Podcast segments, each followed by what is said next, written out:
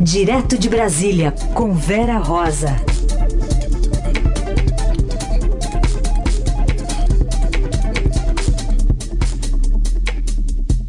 Oi, Vera, bom dia. Oi, Heisen, bom dia, bom dia, Carol. Bom dia, Vera. A Vera aqui vai falar do voto da Rosa, né? Que tá Vera indicando... Rosa. Vera Rosa está indicando. Já tem essa brincadeira aqui na redação. Já viu? tem. É, a gente não é muito original, mas cai bem também aqui. Porque o é. voto da, da, da Rosa Weber está indicando uma revisão da prisão após segunda instância e a gente vai tirar um trechinho para ouvir também o que você tem a dizer sobre o clima por aí depois dessa indicação. Para mim é capital, são inconfundíveis os conceitos de prisão cautelar e de prisão e é preciso distingui-los. A pena criminal é sanção imposta pelo Estado, legitimada pela sentença condenatória, em retribuição à conduta tipificada como criminosa. Segundo a norma expressa da Constituição, esta convicção somente pode irradiar efeitos normativos a partir do momento definido como trânsito em julgado da condenação criminal.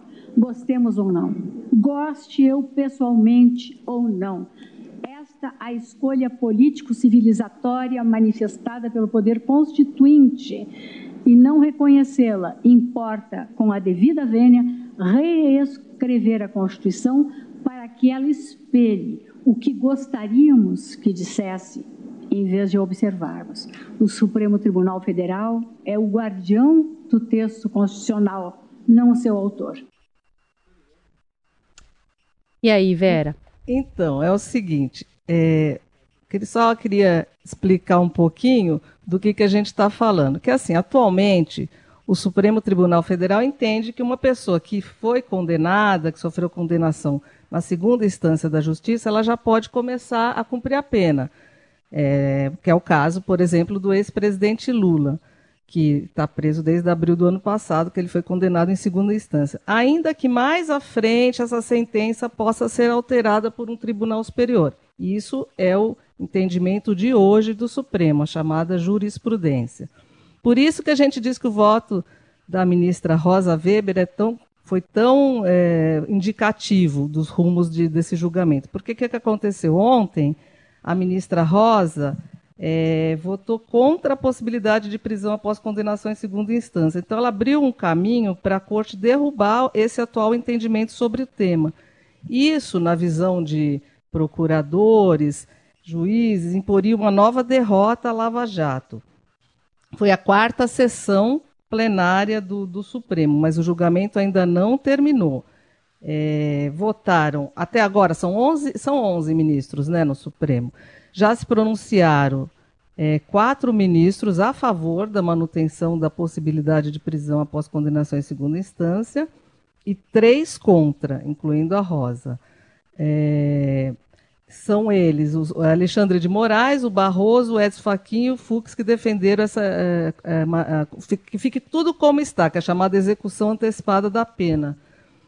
Agora, a Rosa o e o Lewandowski acompanharam o voto do relator Marco Aurélio Melo, que defendeu o princípio da presunção da inocência. Né? Então, o direito dos réus é, de, é, dos réus é, condenados pela justiça a guardarem liberdade a, é, até o, julgamento de todos os recursos, que é o chamado trânsito em julgado. Essa é corrente, aqui, aqui em Brasília se fala, é a corrente trânsito em julgado. Aí o que vai acontecer? É, pode haver agora, na, quando o, o, julgamento for retomado, que deve ser no dia 6 ou 7 de novembro, pode haver um empate. É o que, tá, que está. O, o cenário está indicando isso porque faltam votar a Carmen Lúcia, o Celso de Mello e o Gilmar Mendes e o Toffoli, que é o presidente, que pode ser o voto de Minerva nesse caso. O que a gente tem de apuração? A Carmen Lúcia, ela deve votar pela manutenção da prisão após condenação em segunda instância. Mas o decano Celso de Mello e o ministro Gilmar Mendes devem derrubar, são pela derrubada desse entendimento. Acham que o réu tem, o condenado tem direito a recorrer até o esgotamento de todos os recursos. É a corrente pró-trânsito em julgado. Aí ficaria 5 a 5, são 11, né? Quem desempataria, Toffoli, que não diz de jeito nenhum como vai votar. Tentaram ontem, né? Os jornalistas Tentamos de todo jeito. Tentamos de todo jeito. Ele diz que ele está pensando, mas aqui o que a gente são duas possibilidades que a gente tem de apuração. Ou ele vai acompanhar a corrente pró-trânsito em julgado, que essa é a, é a expectativa aqui, é, aí derrubaria o atual entendimento, né? seria a revisão da, da prisão após condenação em segunda instância, quer dizer, não, não ficaria como está. Isso abre caminho é, para a soltura, inclusive, do, do ex-presidente Lula, teria impacto também, de acordo com o Conselho Nacional de Justiça, é, isso teria uma, uma sentença assim, que derru derrubando o atual entendimento do Supremo, teria impacto por quase 5 mil pessoas to em todo o país. É, então, ou o Toffoli vai votar com essa corrente, que é o mais provável, segundo a nossa apuração, ou tem um outro caminho. Ele, ele, ele indicaria uma solução intermediária, que seria remeter para o Superior Tribunal de Justiça, para o Superior Tribunal de Justiça decidir.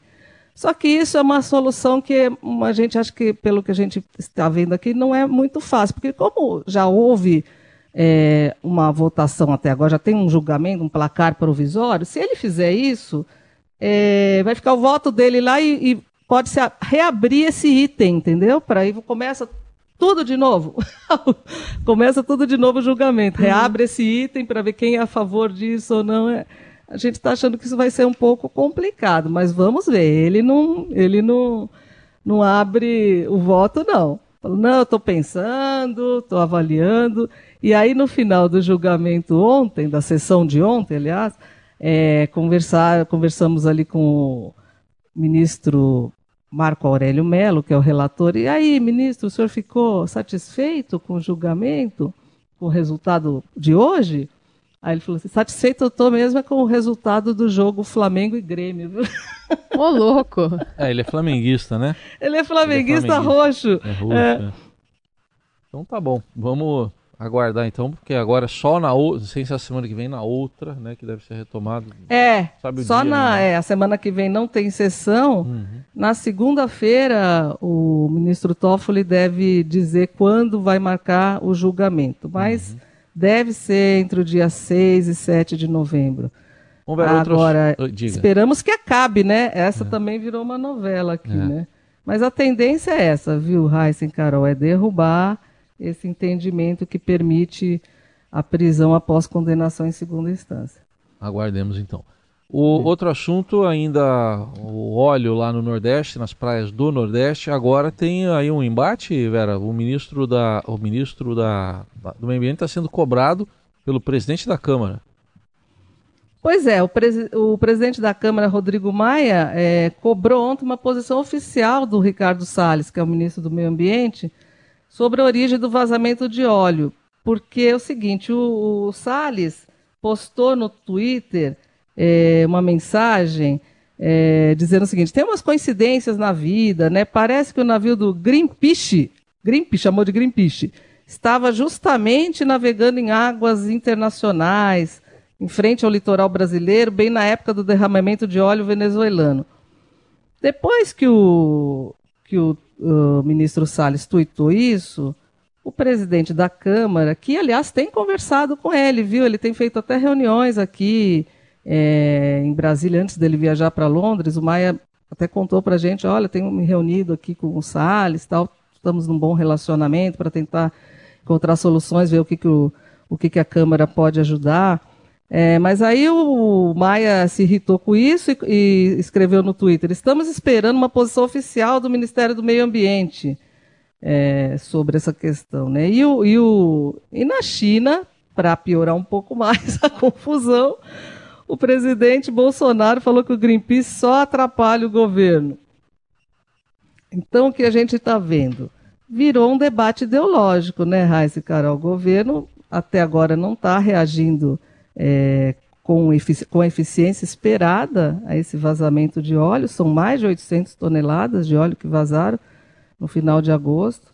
Há uma série de falhas e criou-se assim, um inimigo externo para fazer uma guerra ideológica, que é a esquerda, a Venezuela, é, enfim, mas não se tem provas ainda de.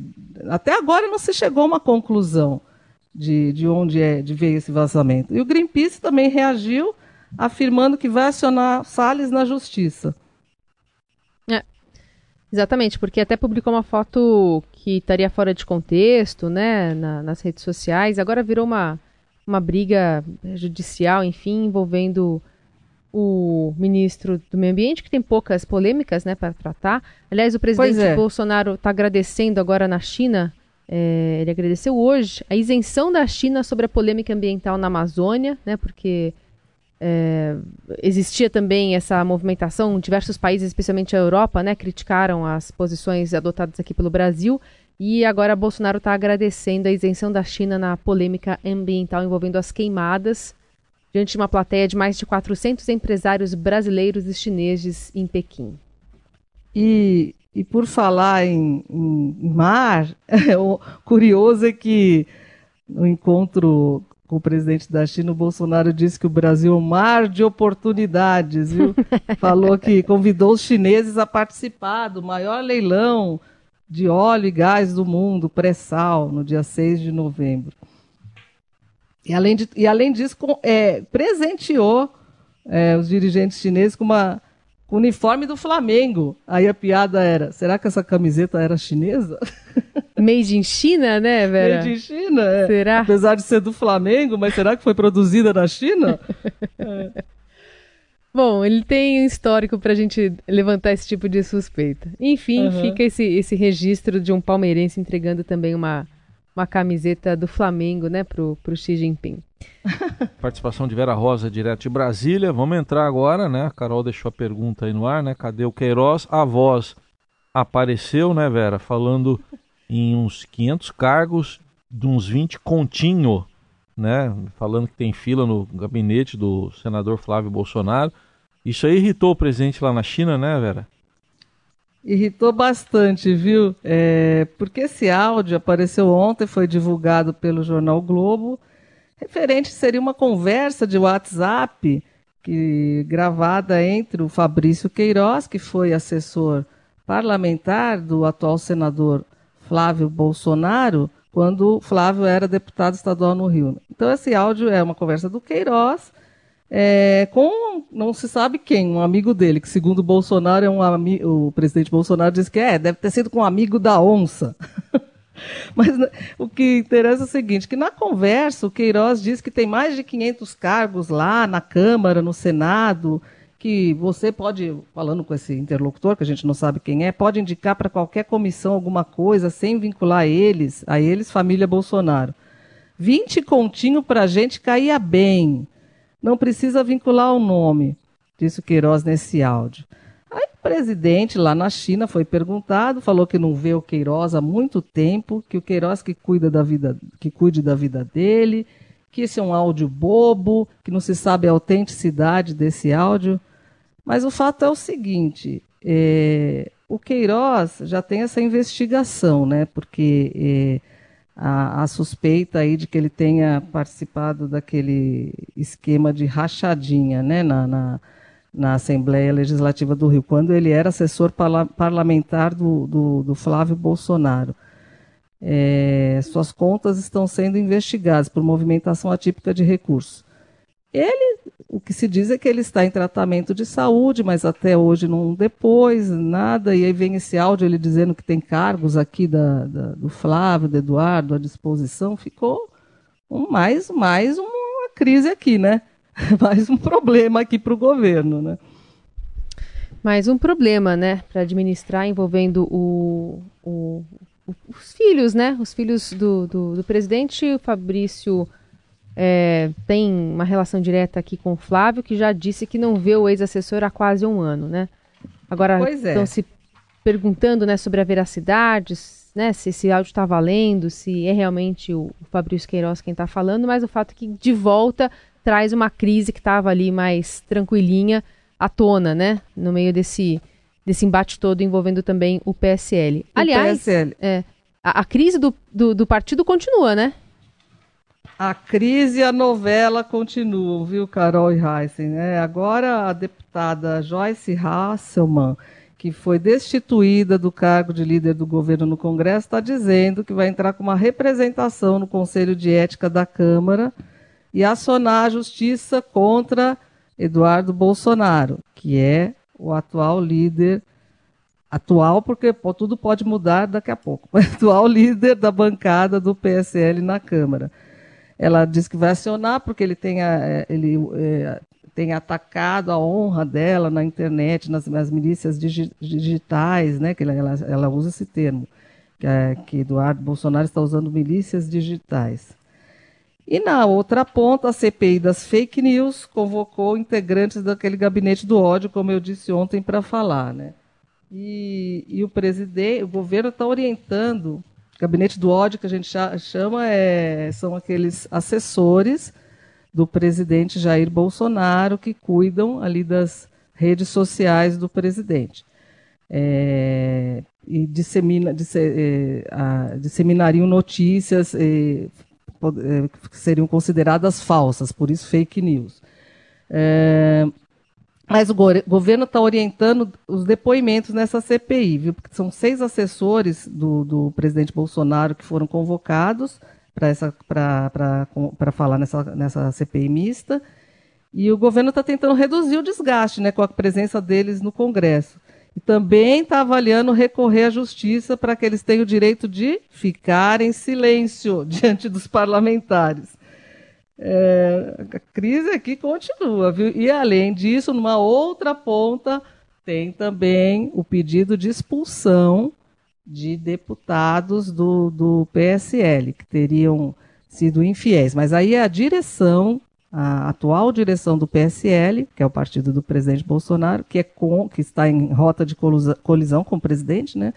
É, entrou com esse pedido de expulsão de parlamentares, entre eles o Eduardo Bolsonaro. É. Já foi protocolado o pedido. Seria uma questão agora muito mais jurídica, né? Se elevou o patamar dessa guerra que a gente viu de listas na semana passada, especialmente.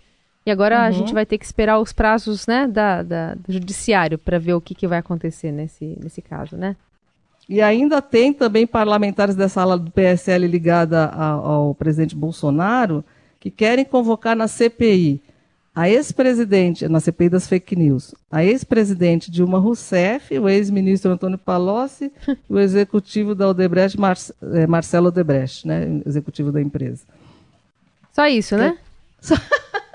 Quer dizer, é uma guerra sem fim essa da, do, do PSL das fake news, viu? Virou uma, uma guerra sem fim. Tem tiro para tudo quanto é lado. Tudo quanto é lado. E, é, e é na novela Éramos 53, né? Uma referência, 53, referência ao número de deputados da bancada do PSL atualmente. Ninguém sabe se o final vai ser feliz. Ao que tudo indica, não, viu? Olha. Bom, não dá pra saber nem quando vai ser o final, né? O roteiro é, escrito todo dia, né? Um é. pedacinho dele. Ao que tudo indica, o final vai ser trágico, viu? Fala de novela, novela é uma obra aberta, né? Isso. Aberta ainda, está sendo escrito. É. Bom, é terminando aqui a participação da Vera Rosa, que esteve com a gente essas duas semanas nas férias da Eliane. A gente gostou muito, viu, Vera? Oh, obrigada, Volte gente. sempre, viu, Vera? Muito Portas abertas para você. obrigada por tudo. Bom dia para vocês aí. Tchau. Vera Rosa, que fica baseada lá em Brasília. Você com certeza lê as reportagens que a Vera escreve lá pelo Estadão, participando, portanto, nessas últimas duas semanas, abrilhantando aqui esse horário que na segunda-feira volta a titular Eliane Cantanhede aqui conosco.